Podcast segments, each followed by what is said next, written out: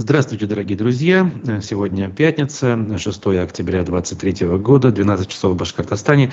И на канале «Аспекты Башкортостан» стартует очередной выпуск «Аспектов городской среды» с Олегом Арефьевым и Русланом Валиевым. Рад всех видеть и слышать. Сразу скажу, что нужно ставить лайки и писать свои э, комментарии, реплики и вопросы в чате нашей YouTube-трансляции. Ну а те, кто будет смотреть нас после уже ВКонтакте и Одноклассниках, э, делайте то же самое. Олег, доброе утро. Утро доброе всем, Руслан, студия, зрители, слушатели. Нам всегда есть о чем поговорить. Сегодня целый ряд тем мы накидали. Как говорится, жизнь не стоит на месте, пробки в Уфе никуда не деваются, они только растут. Общественный транспорт тоже, э, скажем так, не очень радует. С чего начнем сегодня? Ну вот как раз, наверное, с того, что жизнь и начинает вставать на месте. С пробок и начнем. Так. Вот. Ну, значит, вот я смотрю в последнее время, как бы очень много возникает вопросов, начинают писать в сетях, что по Уфе практически невозможно передвигаться.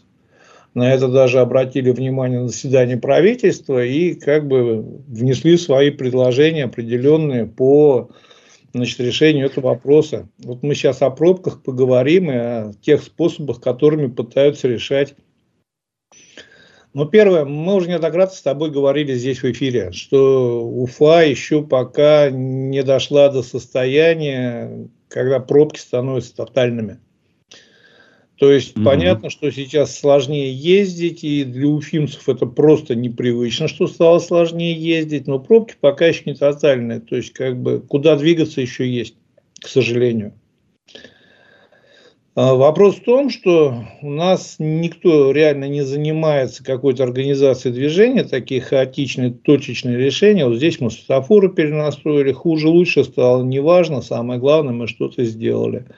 Mm-hmm. Вот тут мы, значит, бордюры покрасили, опять неважно, как это повлияет и как это, значит, будет в общей концепции смотреться, но мы что-то сделали, об этом можно написать. А, любое, значит, упрощение движения, то есть снятие напряжения в городе, это всегда решение комплексное. Причем решение очень сложного комплекса, целых проблем, вопросов. И для этого надо понимать, что мы делаем, куда мы двигаемся. Я вот буквально две новости вчера подряд прочитал. Первое, значит, уфимцы жалуются на страшные заторы на дорогах.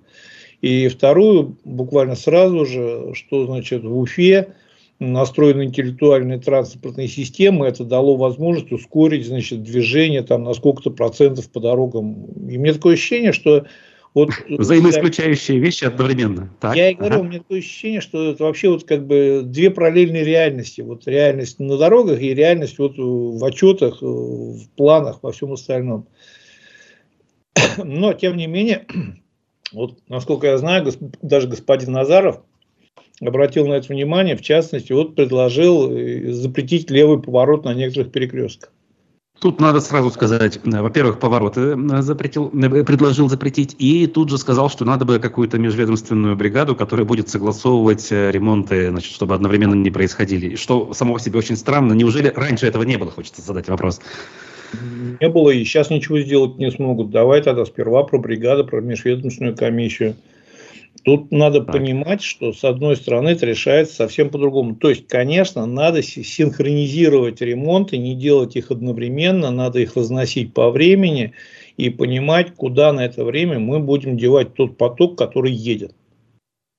Угу. То есть, значит, мы же понимаем, что, смотри, вот здесь мы, давай сейчас как бы на ступеньку вот в другую сторону уйдем. А, вообще в принципе, почему в городе сегодня ощущается, будем так говорить, такое напряжение. И связано это не только с ремонтом дорог. Ремонт дорог играет определенную роль, но не только ремонт дорог. И не только, условно говоря, как бы левые повороты. А, на сегодня в городе стал отвратительно работать общественный транспорт. С каждым днем все хуже и хуже. А, мы это отдельно сегодня в передаче разберем, эту тему, но люди от безысходности, понимая, что они не могут уехать на автобусе, они садятся на свою машину. Мне очень много писали, что вот Олег Викторович, вот у меня есть машина, я раньше ее использовал только для того, чтобы на ней в сад ездить, сейчас я на ней каждый день езжу. Потому что у меня проблема, я не могу добраться до работы. При этом вот есть определенный процент людей, которые в любом случае, даже если завтра будет в Уфе метро идеальный транспорт, будут ездить на своих машинах. Но мы проводили опрос, и процентов 60 сказали, что мы готовы отказаться от общественного транспорта, вот участвовавших в вопросе, а отказаться, точнее, от личного транспорта, если будет хорошо работать общественный транспорт. Соответственно, чтобы решить эту проблему, надо для начала не повороты запрещать и не, значит, как бы э, с ремонтами вопрос решать. Это тоже надо делать в рамках комплекса, но сперва надо снизить количество легковых автомобилей в городе. Угу. Потому что, смотри, значит, вот первое, про ремонты. Даже если мы их синхронизируем идеально, в любом случае, как бы определенные ограничения будут, и количество этих автомобилей, они все равно в любом случае будут забивать дороги. Почему нельзя синхронизировать ремонт дорог? Тут, смотри, надо понимать, как это работает. Вот смотри, начало года, и, во-первых, ну, январь все отходят от праздников, подводят итоги, рассматривают подарки новогодние, и как бы еще всем не до, реально не до дорог. Потом надо сперва определить объем работы. То есть это такой бюрократический механизм, довольно-таки сложный. Э, сперва надо определить объем работы. Потом под эти объемы работ, значит, определите источники финансирования. Потом, значит, под источники финансирования, понимая, какие когда придут и вообще в идеале лучше их дождаться, составить конкурсную документацию, потому что мы не можем сказать, что, Вася, ты сегодня идешь срочно ремонтировать дороги, потому что у нас там ямы. Потому что у этого Васи должны быть определенные, будем так говорить, ну, он почему-то должен это делать. А вот это почему-то должен быть контракт. Вот надо подготовить значит, систему контрактов, чтобы провести торги. Потом, значит, кто-то, даже если вот они прошли гладко, после этого заключить контракт. После только заключения контракта исполнитель пойдет искать, значит, во-первых, он будет ждать деньги еще, пока до него доведут, потому что сегодня ни у кого своей финансовой подушки нету практически. После этого он пойдет искать материалы для ремонта дорог. После этого он будет искать ресурсы для ремонта дорог. Вот у нас уже и осень. А там, на, а там на носу снегопады, и поэтому мы лихорадочно осенью все перекрываем и начинаем делать. То есть мы можем сейчас кучу межведомственной комиссии создать, кучу графиков нарисовать, там все это красиво, безумно сделать, представить народу, но ситуация не изменится. Почему? Потому что вот этот бюрократический механизм, к сожалению, работает так. Значит, в полномочиях ли это Назарова непосредственно вот изменить механизм, значит, вот этот бюрократический? Но полностью нет, потому что это как бы федеральное требование, попытка поймать, значит, мышей, которые тащат из бюджета, и поэтому максимально застандартизировать процесс. Но ускорить и упростить он его может. Вот надо этим заниматься, а не то, что графики составлять. Ну, графики, ну, я говорю, составить вообще не проблема. Я сегодня за вечер могу им составить график ремонта дорог, вообще не, не вопрос. Проблема, кто и как его будет соблюдать, потому что у подрядчика нет денег, а нет денег и нет оснований ремонтировать. Причем, смотри, здесь даже, вот если мы можем сейчас гипотетически предположить, что в республике создается какой-то фонд. У нас, кстати, ну я сейчас эту мысль закончу, потом перейдем к фонду. А, создается какой-то фонд, который в начале года будет, значит, как бы на каких-то очень льготных условиях финансировать, значит, исполнителей, чтобы они могли закупаться, значит, материалами и начинать ремонт делать чуть раньше, чем они делают. Но здесь мы возвращаемся к контрактной системе, а если, значит, этот исполнитель не победит на конкурсе, а, если, то есть, это во-первых, а во-вторых, как бы он не может заранее закупать. То есть, это такие риски идут, э, что никто на это не пойдет. При этом у нас же как бы есть, вот мы возвращаемся к фонду, у нас же вот есть вот этот э, «Фонящие дороги» программа. Это, конечно, она, вот я смеялся до слез, понимаю, насколько все нелепо сделано и для чего это сделано. Потому что в этом году Дорожный фонд э, на федеральном уровне начали расходование Дорожного фонда очень четко федерального отслеживать. И тут мы придумали свой Дорожный фонд для фонящих дорог, который как раз по-хорошему используется для таких экстренных работ по ремонту и значит, как бы содержанию таких вот реально проблемных участков я что-то не видел, чтобы мы через этот дорожный фонд какие-то вот делали реально срочные ремонты в городе. Мы находили какие-то непонятные участки, которые ну, требуют, конечно, ремонта, но вопрос в том, что не такой первостепенной важности они. И я понимаю, что это, значит, фонящие дороги программа, она работает совсем не так, как, ну, даже не то, что хотелось бы, а даже как декларировалось. Поэтому графики составлять можно бесконечно, смысла в этом нет никакого, потому что механизм работает по-другому. И вот он не, им на графике плевать абсолютно, которые составят, а в рамках месяца разнести ремонты, ну не получится. Смотри, опять же, сегодня идет максимальная экономия на торгах, на этом, на да. всех механизмах. В результате у подрядчика просто нет достаточных ресурсов, чтобы очень быстро отремонтировать дорогу. Я приезжаю в Уфу, и когда я проезжаю мимо ремонта дороги, куска определенного, я вижу, что там не 10 человек делают за час ремонт дороги, а два пенсионера вяло кидают лопатой в лужу асфальт, вот. И рядом стоит такая, как говорится, передовая техника еще из 90-х годов, из кузова которой они берут этот асфальт. Ну, mm-hmm. здесь опять же для того, чтобы сегодня э, подрядчик э, купил нужное количество техники хорошей, нанял нужное количество людей. Он должен понимать, что у него есть определенная гарантия получения какого-то контракта.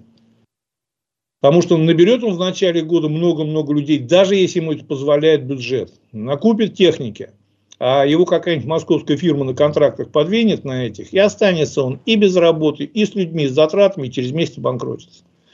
Здесь надо менять полностью механизм, я думаю, и вопрос этот назрел давно, мы как бы в рынок, наверное, уже в определенных направлениях, в том числе вот транспорт, ремонт дорог, наверное, пора было наиграться. Тем более рынок у нас все равно в реальности не работает здесь. Просто более криво составляются документы закупочные, более криво проводятся процедуры, чтобы как бы с одной стороны вроде соответствовать рынку, а с другой стороны все равно получили контракты те, кто должны их получить. Поэтому про ремонт дорог да. говорить можно очень много, разносить можно бесконечно, смысла в этом нет никакого, не решит проблему никак, потому что просто не получится разнести. Второй вопрос – светофоры. Угу.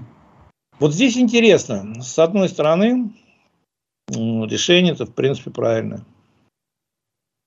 Проблема только в том, что вот решение как решение, просто решение взять и теперь где-то вот хаотично на нескольких перекрестках запретить левый поворот, ну, как бы не даст вообще никакого эффекта. Объясню почему. Мы уже в начале передачи говорили, что мы сделали так, чтобы большинство людей пересело на свои автомобили мы практически похоронили общественный транспорт. И вот теперь человек, когда он с утра выезжает на автомобиле с точки А в точку Б, он в любом случае каким-то способом должен до точки Б добраться.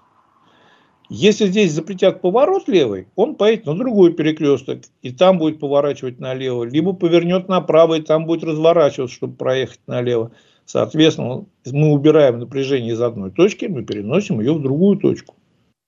Потому что это, эта машина в любом случае там поедет. Единственный вопрос решить, если там этой машины не будет. А для этого нужен общественный транспорт. Поэтому просто взять и запретить левые повороты, но, опять же, такое решение довольно-таки смелое в тренде и мировом, и даже вот российских лучших практик. Но, по-моему, опять мало кто понимает, либо задумывается, что это должно быть комплексное решение, и мы должны понимать, куда дальше эта машина поедет, которую мы запретили поворот. Если мы этого не понимаем, то мы просто создадим кучу напряжения, кучу точек напряжения, значит, без... Там, где их не было до сих пор даже, конечно. В том, в том и вопрос, мы просто передвинем эти точки напряжения из одной в другую, а потом будем опять разводить руками. Ну и плюс, смотри, я вот как бы наблюдаю, последнее время у нас идет вообще настолько хаотичная активная застройка точечная города – которой, по-моему, никогда не было. А, соответственно, мы должны понимать, что там будут покупать квартиры люди, ну, далеко не самые бедные, у которых наверняка есть машина на квартиру, а то и две. И эти машины, опять же, выйдут на дороги. Опять же, при отсутствии общественного транспорта будут создавать определенное напряжение в городе.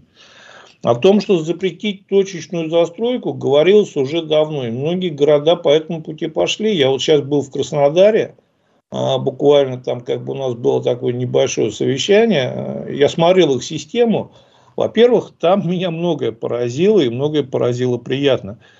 Ты представляешь себе, у них сколько мы разговариваем, что транспорт убыточный, электротранспорт не может работать нормально. В Краснодаре трамваи, э, трамваи работают на нерегулируемом тарифе. Mm-hmm. То есть без всяких брут и контрактов. Вот муниципальное управление работает на нерегулируемом тарифе, и оно прибыльное. То есть зарабатывает самое главное. Оно зарабатывает, оно ага. содержит. У них прекрасная ремонтная база. Они очень хорошо ухаживают за рельсо-шпальной решеткой, за контактной сетью. У них есть техника, они шлифуют, смазывают постоянно. То есть, ну, следят очень хорошо. И причем делают это все за свои деньги. Им бюджет ничего не подкидывает. Но кроме вот компенсации за перевозку льготников. Там как бы вот бюджет им помог, э, значит, помогает финансировать обновление парка, приобретение. Но учитывая, что трамвай довольно-таки крепкий транспорт, и он ходит не год, и не два, и не три, а ходит, ну, как минимум 7-10 и больше лет без больших проблем. Вот. Плюс, значит, они им финансируют, значит, вот строительство рельсошпальной решетки, контактной сети, то есть путевого хозяйства – а дальше, значит, компания зарабатывает сама, она не ходит в город и не просит денег, она более того платит налоги, содержит людей, и, значит, у них вообще очень много интересных решений. Ты знаешь, что вот у них ночью есть э, ночные маршруты по городу, трамвайные. Ничего себе, ага. Там как бы интересно очень сделано, там вообще очень неглупые люди. Я вот с ними общался лично, пообщался, посмотрел, по хозяйству проехал, посмотрел. Они сделали как? Они понимают, что у них ночью есть развозка людей. То есть ночью надо развозить людей. Вот работников приехали поздно, им надо ехать домой. Они взяли и запустили трамвайный маршрут. То есть просчитали, что вот людям надо туда-то, туда-то, туда-то. И начинают... Потом сели такие и говорят, а почему этот ночной маршрут не может одновременно людей возить? Давайте мы официально его запустим как маршрут. И вот у них получается угу. ночной трамвай, причем он всю ночь ездит. И я видел даже троллейбус ночной, значит, на автономке шел, тоже дежурка. Он идет как дежурка, идет по графику, идет не просто так хаотично. То есть люди знают, что вот в это время на остановку приедет трамвай ночью. И на нем можно будет доехать туда-то, туда-то. При этом в этом ночном трамвае можно также оплатить безналом. То есть это абсолютно официальный ночной рейс, маршрут. И вот я говорю, там в принципе так все относить, там с автобусами сложно. Но с чего я начал? То, что в Краснодаре, как минимум я, не видел застройки хаотичной точной центра. Там решили и вынесли все строительство за город, в сторону немецкой деревни. Но проблема в том, что там практически строится второй город. И вот сейчас эти два города в перспективе будет очень большая проблема связать транспортом, потому что Значит, там люди, естественно, пока будут отставать инфраструктура, это всегда так происходит, они будут ехать в центр, дорог немного. Сейчас они строят туда скоростной трамвай. Причем, как бы, очень хорошая идея. Я не знаю, конечно, вот, что у них получится. Почему? Потому что сегодня экономическая сложная ситуация и все остальных вопросов очень много. Но подход грамотный. Подход комплексный, подход грамотный. Они вынесли строительство точно, значит, э, как бы, ну, я не видел его как минимум настолько массово, как у нас. У нас же идешь по городу, тут, тут, тут дом строят. Вот куда ты не пойдешь, mm-hmm. где-то что-то строят. Любой свободный клочок земли. Если его нет, что-то начинают сносить и строить. Понятно, что для застройщика, конечно, если мы отдаем полностью приоритет застройщику, что, господа, зарабатывайте как хотите, вот вам пистолеты, крутитесь сами – то понятно, что им строить выгоднее в городе, потому что в городе продать квартиру можно в центре намного дороже, чем в том же самом Затоне, либо еще где-то. Вот мы им, да, и мы имеем перегрузку города, инфраструктуры городской. И вот, вот что надо решать, вот комплексно подходить. Но, смотри, вот здесь опять же мы возвращаемся, мы с тобой не раз это обсуждали, что любой комплексный подход, это всегда получается результат спустя определенное довольно серьезное время. То есть нельзя вот сегодня принять решение, чтобы завтра получить результат. То есть надо сегодня принять решение, разработать программу, эту программу начинать реализовывать, под нее изыскать ресурсы. То есть очень много таких э, сложных шагов, которые людям не видны, люди не способны это оценить, а результат будет через 2, 3, 4, а то и 5 лет. Вот сегодня ни один чиновник не понимает, что у него нет э, очень мало шансов дождаться этих результатов и как бы им начать гордиться. Поэтому не нужны такие вот какие-то комплексные решения. Они на них не идут. Вот давайте мы запретим сейчас левые повороты. А потом раз, ну не снизилось напряжение, мы напишем опять какую-нибудь статью, что ускорилось, значит в результате этого ускорилось э, движение, значит ускорилось еще что-то. Отчитаемся и разведем руками, скажем, ну не смогли. Ну зато mm-hmm. же мы решение какое. Лев... Причем про левые повороты мы с тобой, когда ДТП обсуждали, говорили, левые повороты вообще зло. Да, вообще-то это слово. Тут никто не спорит, конечно. То есть да. они должны быть либо через стрелку, чтобы вот снять вот как вот эту вот точки аварийности, либо, значит, их да, надо запрещать, но тогда надо организовывать как-то грамотные развороты. Поним... Я говорю еще раз, понимать, что если туда поворачивает много машин, значит, этим машинам туда надо. И они в любом случае туда поедут. Угу. Ну да, мы пришли опять к тому, к чему обычно приходим, что вот эти вот точечные, как бы, компанийские методы, они не решают глобально вопросов. В этом смысле э, у нас есть следующая тема, надо, наверное, перейти, вот восточный выезд. Э, мы о нем тоже говорили, что сам по себе он не решит глобально ничего, а лишь, как говорится, в долги нас э, ведет полностью на многие годы. Но что там у нас сейчас? Новые чиновники приезжали? Ой, они там вообще как бы сейчас паломничество не прекращается. Значит, сперва приехал глава, э, зам главы там, или, по-моему, вице-президент Веба. Вот. Сейчас замминистра приехал, его привезли обязательно показать. Здесь надо понимать, что помимо того, что мы уже как бы говорили, а, первое, то, что, значит, многие начинают понимать, в том числе веб начинает понимать, что для него этот восточный выезд – это довольно-таки серьезный репутационный сложный риск. То есть они все понимают, начинают понимать сейчас, если раньше они вполне возможно где-то как бы надеялись, что все цифры, все рассказы, которые были представлены нашими чиновниками, какую-то хотя бы имеют свое основание, а сейчас они начинают понимать, что, во-первых, а, с запуском этого проекта очень большие вопросы, и даже не то, что там продление до округ Гали, там вообще даже конь не валялся еще. И, Конечно. Как бы даже никто еще, по-моему, толком не начинал ничего делать, не говоря уже о том, что каком завершении. Но у них же даже проблема врезаться в, саму Салават Юлаева, то есть до которой они дошли. Потому что даже в этом месте врезка на городе. То есть там должен город организовать вот эту врезку-развязку, потому что значит, сама конституционная компания строит вот ее зону ответственности только до границы Салават Юлаева проспекта. Ну, в принципе же путепровод над Салаватом Юлаева есть, его сразу построили много лет назад. Но здесь же вопрос в том, что иметь как бы путепровод, ну, это одно, а там надо еще каких-то много определенных моментов, в том числе организационных моментов. Угу.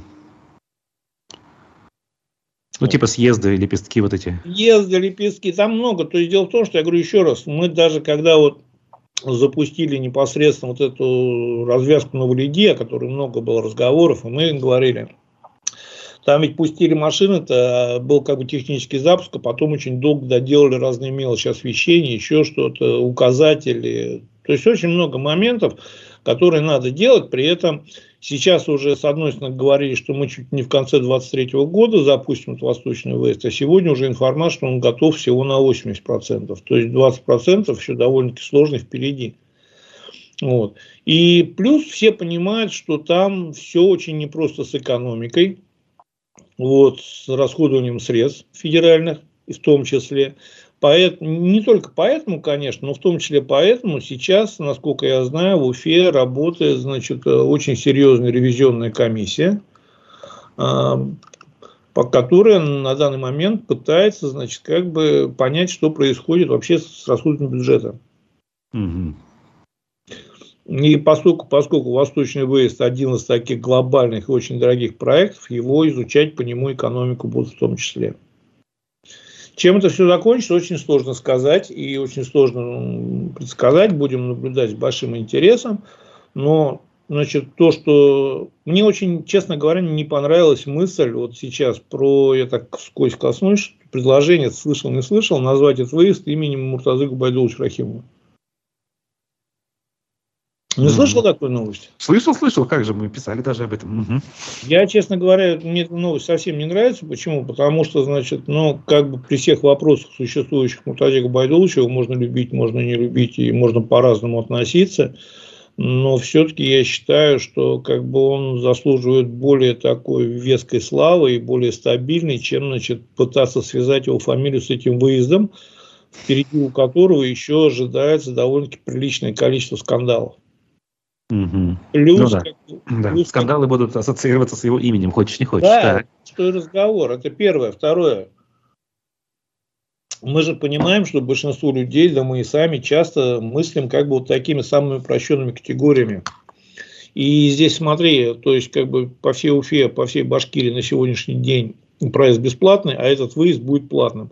И вот как бы опять такой определенный негатив людей, что сделали платный выезд, а вот хапуги, и тут же раз и название Муртазык Баджу Сахимова.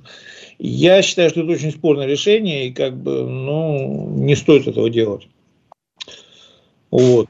Поэтому как бы, к восточному выезду я уже всегда говорил свое отношение. Я считаю, что абсолютно бесполезный проект, как бы мне не пытались объяснить, что он разгрузит как-то город. Единственный его способ разгрузить город – это сделать прямую дорогу с округа Галли. Но опять же, это мы не город разгружаем. Если с округа Галли делаем прямую дорогу, мы просто заводим в город транзитный транспорт, которому теперь будет проще проскочить через город, чем значит, объезжать вокруг. И ладно, это будет легковой транспорт, но это опять же вопросы экологии, вопросы перегрузки инфраструктуры. Если они раньше уходили на объездную, то теперь они все будут заезжать с затона. А там у нас и так на кольце все очень непросто. Очень ужасно, да. Причем я тебе, наверное, напомню, может быть, ты знал или нет, что вообще в первоначальном проекте там тоннель начинался чуть ли не от моста Затонского. А через весь город, по сути? Ну, не через весь город, там как бы фрагментарно шел, но там тоже был тоннель, то есть как будто снималось это напряжение, разводились потоки на разные уровни в проекте пер, пер, первоначально. Ага. Вот, и тогда в этом как была логика. Сейчас я логики не вижу даже при наличии связки, но тогда как минимум на непосредственно этом выезде появится транспорт – Вопрос, откуда он появится, мы транспорт затащим в город, и так мы только что с тобой разговаривали о пробках, тут мы добавляем транспорт, который идет хоть и транзитом, но все равно цепляет городскую, городские дороги, их перегружая. Плюс, значит, вопросы экологии, потому что, ну, к сожалению, далеко не все машины у нас сейчас Евро-5, и Евро-6, и Евро-7, плюс это пыль, грязь. В общем, решение очень спорное – более чем спорное. Мы еще, конечно, будем наблюдать и следить, и разговаривать, но сейчас вот посмотрим по федеральному казначейству, что они проверят, что они насчитают, и дальше однозначно вернемся к этому. А давай мы с тобой про Зининский приезд вот, да. как раз нас подводит к этой мысли наш зритель Валерий. Он предлагает тут идею. А как насчет Зининскую развязку назвать именем Хабирова? Вот очень хорошая мысль. Я боюсь, что как бы Э, не будет она реализована. Так.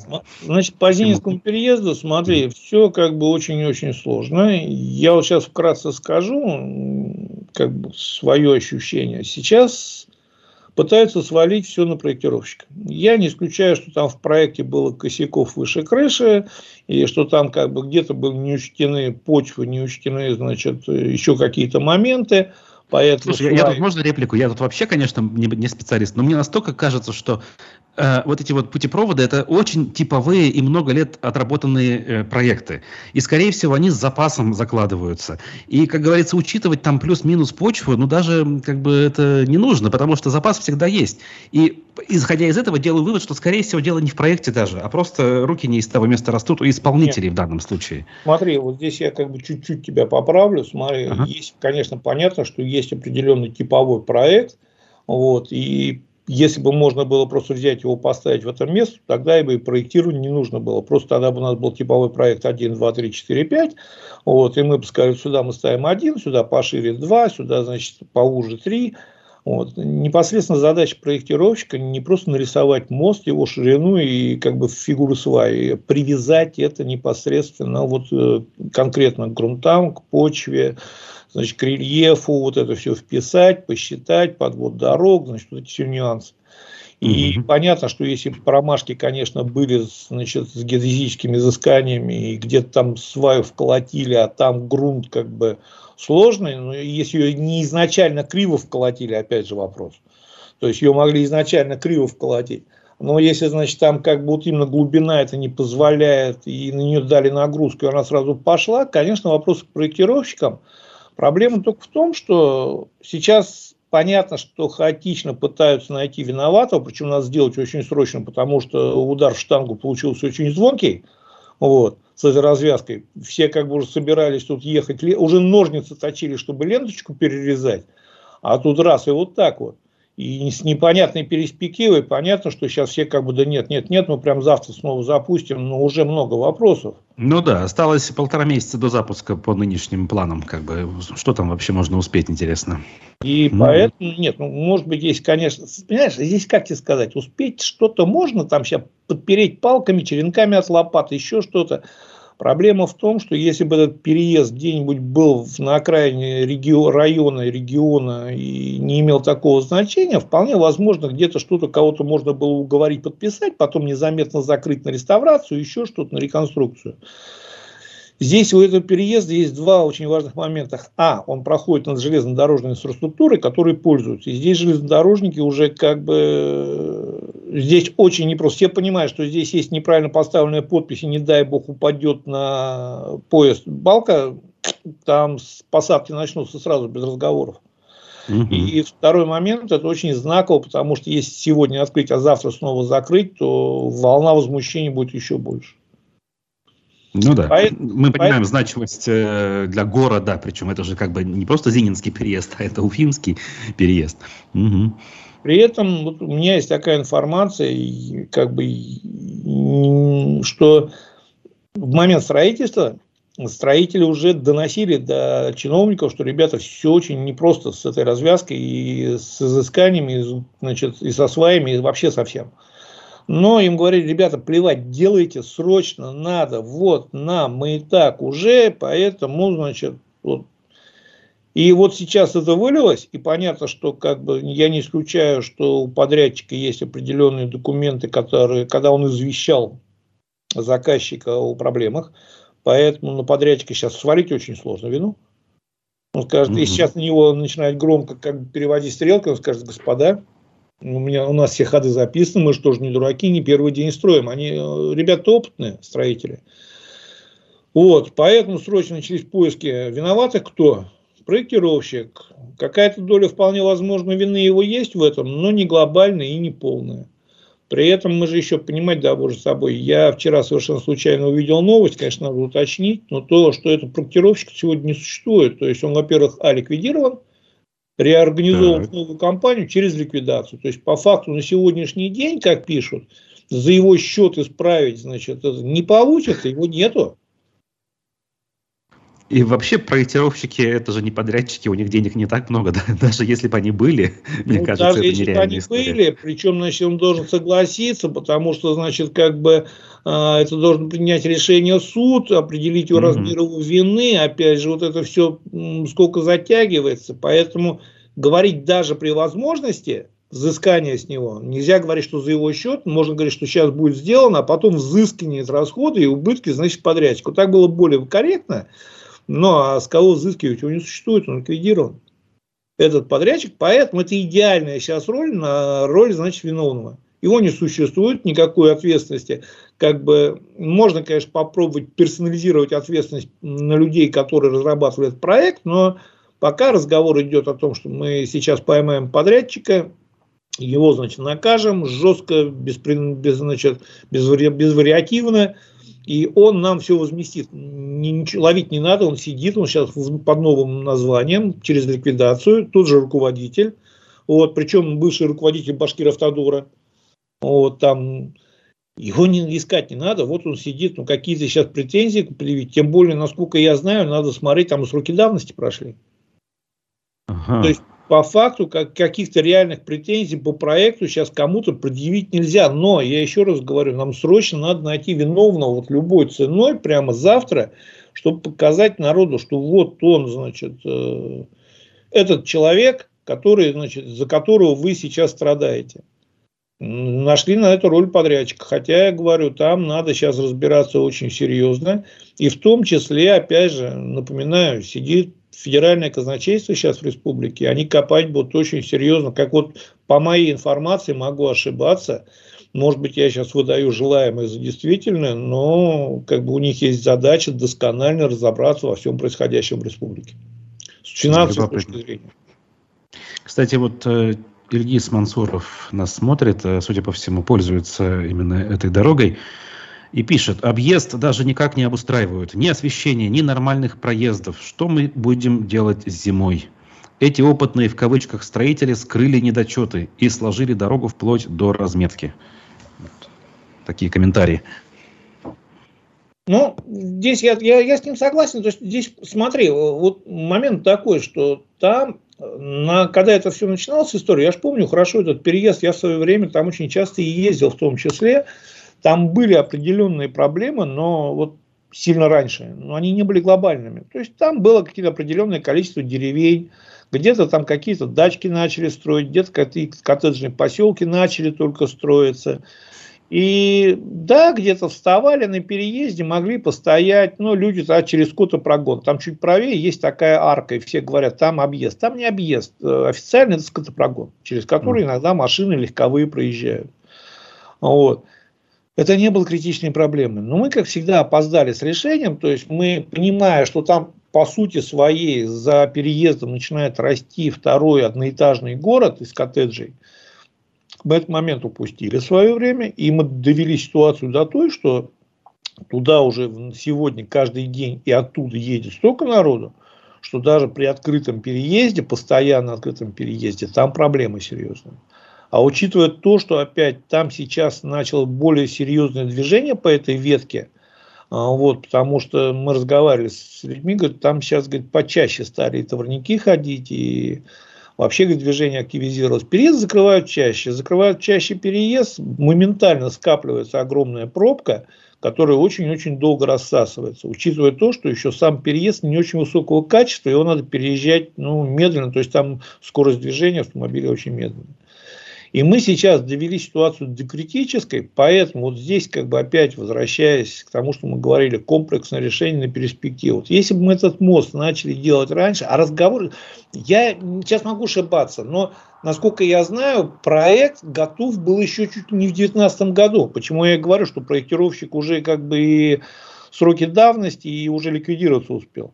Вот если мы в 2020 году начали оперативно строить, понимая, что вот сегодня бы этой ситуации не было. Но мы где-то строили, где-то что-то, какие-то перетоки финансовые были, там где-то, вот, по крайней мере, по информации, что часть денег мы забирали, потом обратно возвращали, потом срочно решили достроить, открыть, показать, и тут, упс, не получилось. Mm-hmm. И вот если народ до сегодняшнего дня, почему сегодня идет такая волна возмущения? Потому что до сегодняшнего дня народ терпел, стоял на этом переезде, терпел. И вот сейчас один комментарий очень показательно об этом говорит. Они жили надеждой, что вот, вот, вот, вот, вот, сейчас откроют переезд и станет легче. А тут вот эту надежду у них забирают. И вот как бы вот уже чаша терпения, она полная. Они не понимают, что будет завтра, что ну, с переездом никто ничего не делает. Они, конечно, сейчас пытаются вот направить их гнев, пары и все остальное на проектировщика, но я еще раз говорю, в этой цепочке, если вина проектировщика есть, а скорее всего она там есть частично, то вина далеко не его одного. Угу. И я не думаю, что она вот принципиально самая, будем так говорить, основная вина вот именно проектировщика в этом проекте. Это очень характерно, к сожалению. Но после того, как Комсомольск у нас сделали много-много лет, и в итоге так до конца съезды, переходы и там для маломобильных так и не доделали, но меня ситуация не удивила, если честно, с Зенинским переездом. Будем ждать ее развития. Ну, я бы очень хотел, потому что мне реально, вот я понимаю тех людей, которые вынуждены часами стоять на этом переезде.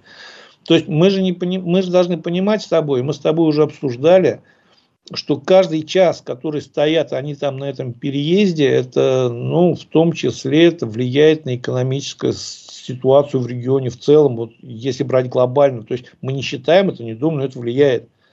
Плюс эти люди могли этот час заниматься своими делами, своим хозяйством, отдохнуть, выспаться.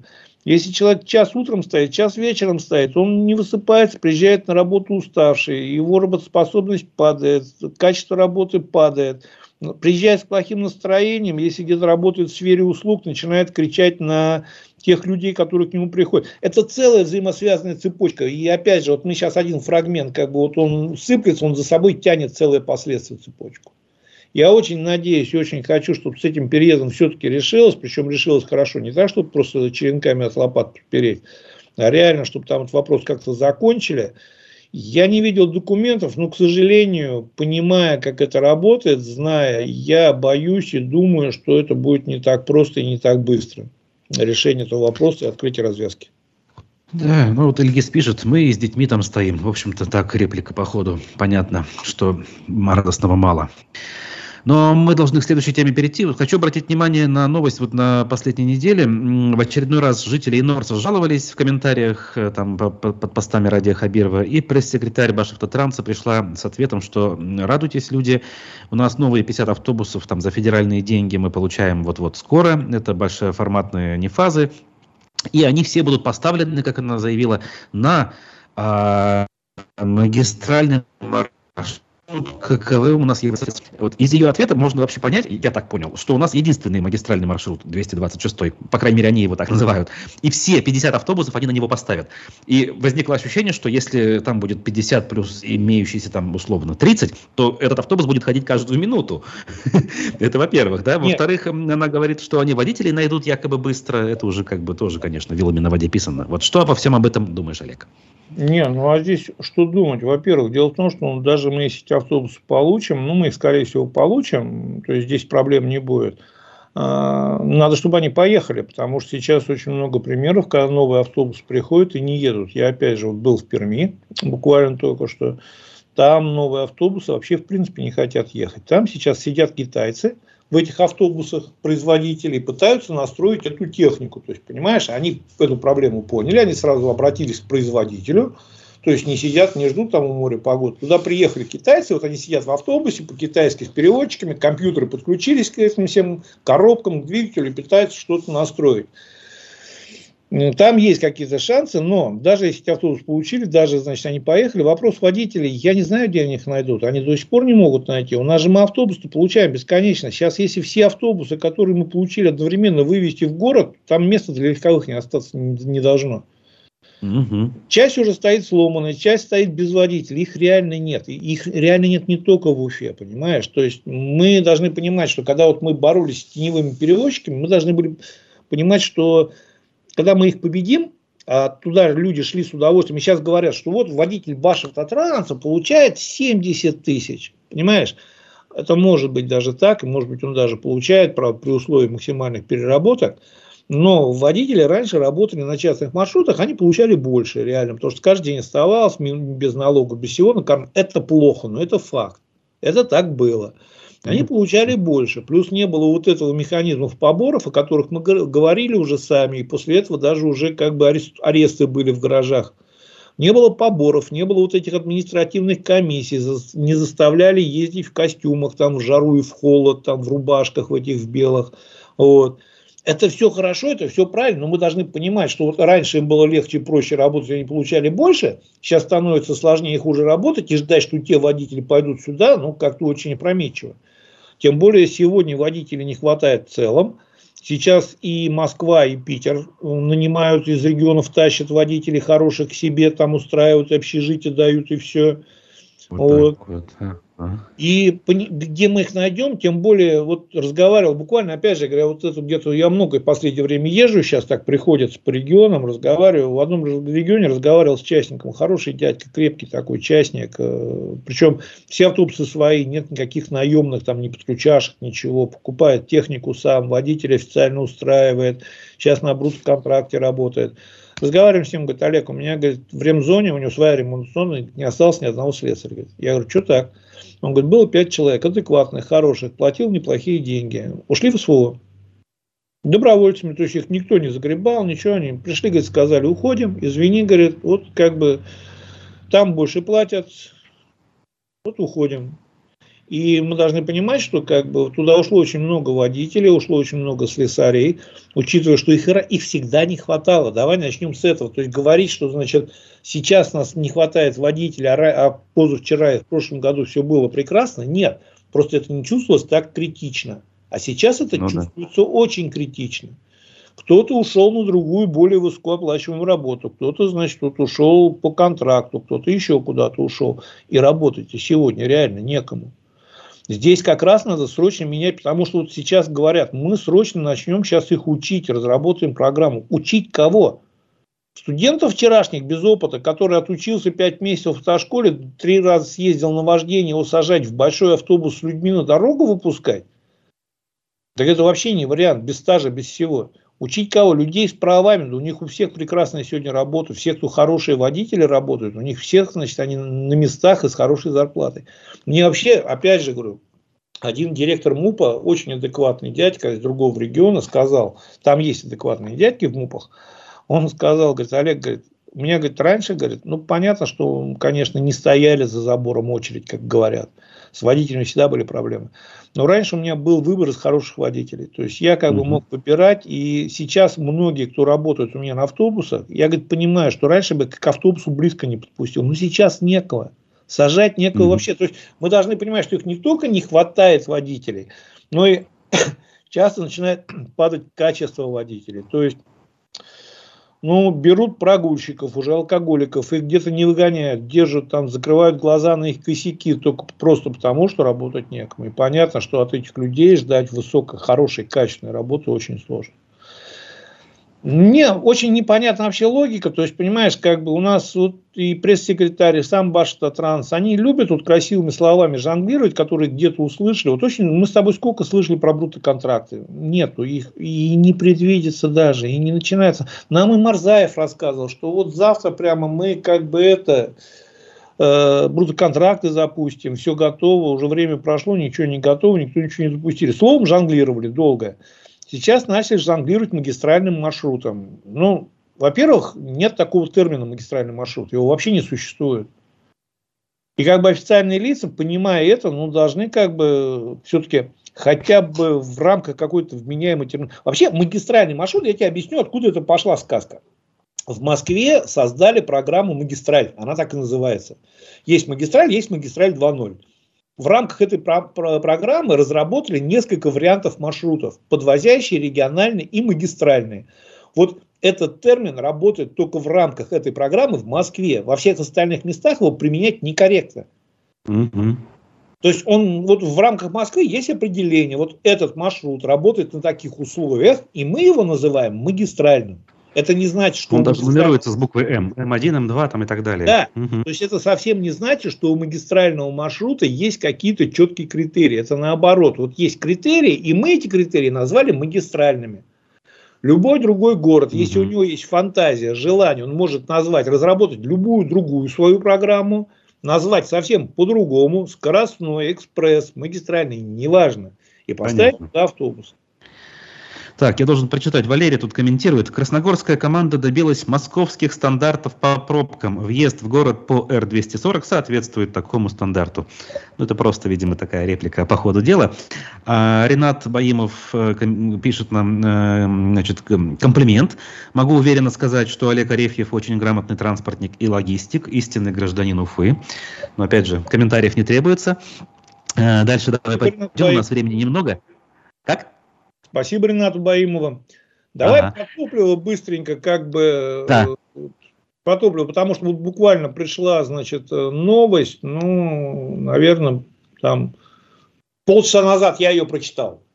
Угу. То есть мы говорили, кстати, в нашем эфире про то, что, значит, непосредственно сейчас вся история с топливом, с дефицитом, это все-таки скорее больше похоже на такой определенный шантаж нефтяников, значит, государства.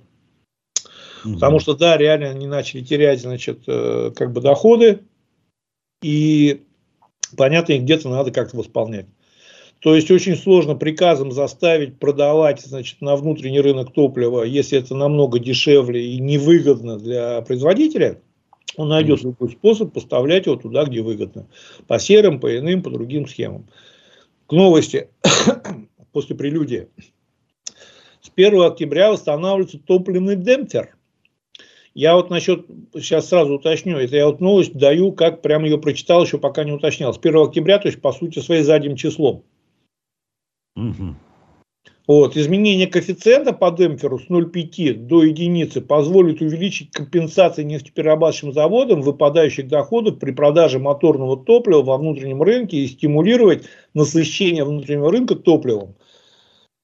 О чем это говорит? То, что, ну, во-первых, к сожалению, стоит признать, что первое решение было настолько непродуманным, что даже административные ресурсы меры не смогли, не помогли его продавить. Так. Второе, стоит признать, что, к сожалению, наверное, относительно негативный момент, что, э, что нефтяные компании с помощью определенного шантажа смогли добиться своего от государства. Ты знаешь, вот, наверное, где-то несколько лет назад мне сложно представить такую ситуацию, потому что если бы любая нефтяная компания попыталась как-то шантажировать государство, против нее сразу же был включен определенный набор репрессивных механизмов, абсолютно законных, УФАС, налоговая, все остальные, еще что-то, еще что-то, и она бы сразу как бы поняла все свои ошибки. В сегодняшних реалиях, значит, с помощью шантажа нефтяные компании смогли добиться послабления условий по демпферным механизмам. Угу. То есть им возвращают демпферный механизм до единицы. Вопрос, что вот сейчас как бы я понимаю, что сейчас скажут, что вот, ребята, ура, завтра топливо на заправке на наполовину упадет в цене. Нет, уже не упадет точно. Определенный реверанс, конечно, будет сделан. И вот это падение цены, которое сейчас было, там копеечное, это уже вот определенный реверанс. И супер, мы же понимаем, что новость вышла сегодня. Это не значит, что вот сегодня ночью все решили, такие сидели, собрались, и эту новость сегодня с утра дали. Понятно, что это решение было принято давно. И, значит, вот нефтяные компании сделали обратный реверанс определенный, что вот вы нам возвращаете, мы немножко снижаем цену на несколько копеек там. Сейчас вот новость пройдет, еще на несколько копеек снизим. Но дальше в любом случае будет подниматься, потому что мы понимаем, что э, как бы либо сейчас демпфер, он будет такой, что я не знаю, где бюджет будет эти деньги брать. Почему? Потому что, смотри, вот очень просто объясню всем, что такое демпфер и как это работает. Вот я сейчас упрощенно, то есть там чуть сложнее, но я упрощенно. Допустим, значит, они продают за 1 доллар, там или условно за полтора, ну давай доллар для упрощения, просто мы сейчас не про экономику, в Европу там, в Европу, Азию, неважно куда-то, за границу. Вот э, буквально полгода назад они продавали за 1 доллар, это было 50 рублей. Так. 55 рублей. А внутри России они в ОП продавали, ну, условно, там 37-34 рубля вот разницу между 37 и 55 им государство как демпфер компенсировало. Определенный там механизм был расчет, но я сильно упрощенно. Сегодня они должны продавать про 37 условно, по 38, по 39, но доллар уже стал 100 рублей, и соответственно им надо компенсировать либо от 37 рублей до 100 рублей, либо, значит, как бы опять же начинать какие-то механизмы это, но тогда им будет опять же, тогда им становится опять же выгоднее продавать на внешний рынок. Я вообще сейчас скажу, наверное, крамольную вещь. У нас осталось 7 минут, и я понимаю, что это далеко не лучший вариант в сегодняшних реалиях, э, как бы, и вообще это такой определенный шаг назад, я все это понимаю, но я вообще считаю, что сегодня, кстати, такие уже предложения звучат, нам надо отказаться от конвертируемости рубля, потому что ничего хорошего она экономике не несет в сегодняшних реалиях. Вот как бы это ни звучало там страшно, антирыночно, еще как-то, ну давайте признаемся, реально во многих направлениях у нас рынок не работает. При этом Китай живет в условиях директивного управления курса своей валюты очень давно. И даже Китай, если бы захотел, он давно бы сделал юань конвертируемым. Он не пытается даже делать. Он понимает, что управлять экономикой без всяких реверансов перед Европой намного проще директивным курсом. И у них с экономикой все далеко неплохо. Нет, понятно, что тоже есть определенные проблемы. Да, в свое время мы как бы пытались, хотели войти в мировую элиту, значит, и делали конвертируемый рубль, и, значит, как бы на этом молились. Но, к сожалению, вот эта конвертируемость в России используется в большей степени теми же самыми банками для спекуляции валюты на рынке, на бирже. Вот сегодня это так. Поня... И вот там, допустим, понятно, что опять же приведет к определенным проблемам для экспортеров, импортеров. Но у них сегодня проблем нет, что ли. Они сегодня и перечислить эту валюту никуда нормально не могут, и купить ее нормально не могут. Тоже куча проблем. Поэтому, ну, я говорю, я понимаю, конечно, предложение такое, как бы не демократическое, антирыночное, но мы сейчас должны спасать свою экономику, нам не до красоты, вот если честно. А, мы можем долго сохранять вот эти реверансы. Я понимаю, что правительство, если пойдет на это с очень большим скрипом, почему? Потому что это как бы такое определенное признание поражения своего, своей экономической политики и рассказов про свои успехи. То есть, если сейчас перейти к директивному управлению курсом валюты, это будет определенное признание, что мы, да, вот треснула наша экономика пополам. Ну, ну да, ну тут я, конечно, надо ли спасать э, или не надо, это отдельный вопрос, требующий отдельного рассуждения, но это тема другого разговора, не нашей программы. А, ну что, у нас есть еще тут что сказать или по этой мысли да, все? Мы всегда найдем, что сказать. Ну, почему у нас... Не, не, у нас есть еще другие темы, в смысле, я имею в виду. У нас 5 минут, да. даже меньше. Ну, во-первых, смотри, первое, значит, Минтранс, РФ. Сегодня опять свежие новости. Я сейчас таки под конец передачи мы вот свежими новостями накидаем. Минтранс РФ сообщил, что стоимость такси в некоторых регионах выросла на 44%. В среднем по стране рост цен составил 5%. То есть вот мы опять мы приняли какой-то закон на такси, причем я много езжу по регионам, и нигде он не работает. Вот вообще нигде не работает. Как да везде раньше да. приезжали угу. самовозы там без шашечек, без всего, и совершенно спокойно не приезжают и сейчас. Но цена поднялась. И цена поднялась существенно, потому что вот если по Санкт-Петербургу взять, где я такси пользуюсь довольно-таки часто, я могу сказать смело, что ну, процентов 30, точно 25-30 она поднялась. Угу. Вот. Для меня, может, это не особо так вот критично. То есть я не то, что прям вот с утра до вечера на нем езжу, а периодически, когда я езжу, ну, я могу себе это позволить. Но в целом цена выросла, и по регионам выросла. И при этом сам по себе закон, ну, к сожалению, не работает. И на фоне этого, как бы, вот, когда я услышал еще вторую новость опять, сегодняшнюю, что условия по разделению активов Яндекса между его российской и международными структурами изменились после критики военных действий со стороны Аркадия Воложа. Угу. Вот. И это я сейчас не в тему критики или Воложа, просто я понимаю, что Волож настраивал эту систему, и вся система Яндекса по-хорошему работала в его ручном управлении. Вот у нас вообще, как бы в России, любой крупный бизнес успешный, это всегда театр одного актера. Вот что Магнит Галицкий, ну вот, как бы он построил, настроил, только вот он смог, и он сейчас помогает, как бы отчасти все-таки там какие-то, вот, не дает рухнуть до конца своему детищу. Что я, я боюсь, и я понимаю, что если сейчас Волож, как бы отчасти у него появится желание, если, значит, с нашей стороны, со стороны России меняются, как бы, договоренности с ним – то он может тоже менять свои договоренности, и если он, у него есть и возможности, вот эти настройки, он понимает, как это работает, откатить назад, и тогда Яндекс будет далеко не таким передовым ресурсом, который мы сегодня имеем. А к чему это, возвращаясь к транспорту, если мы сегодня выдернем Яндекс такси и как бы вот вообще либо сделаем его намного сложнее, дороже и неудобнее, то мы должны понимать, что все эти люди завтра куда придут, которые не смогут такси вызвать или заплатить за него? На остановку в ожидании 226-го ну автобуса магистрального, который в Башкирии собираются запустить без водителей. Да, примерно так.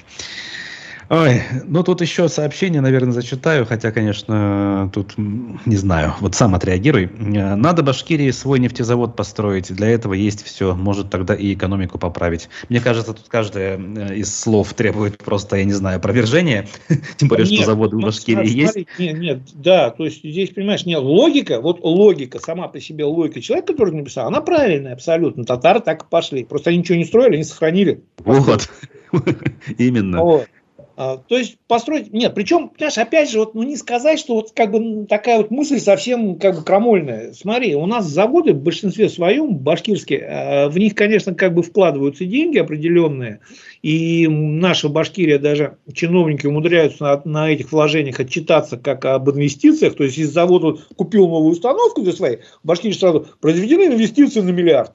Угу, вот. Да, я понял, да. Но, угу. откровенно говоря, конечно, инфраструктура, состояние этих заводов, а самое главное, их вот как бы, как тебе объяснить, вот есть так они были построены Советским Союзом на немецком и английском оборудовании. Башкирия ни за что на свете не построит. В том числе давно уже из, изношено. То есть, по идее, вот. конечно, как бы новый завод просил, ну, это совсем другие деньги, уровень принятия решения и как бы Вернуть завод уже вряд ли получится, если мы сейчас не, не, не скатимся и не вернемся, будем так говорить, в национализацию обратно, что в принципе тоже исключать нельзя.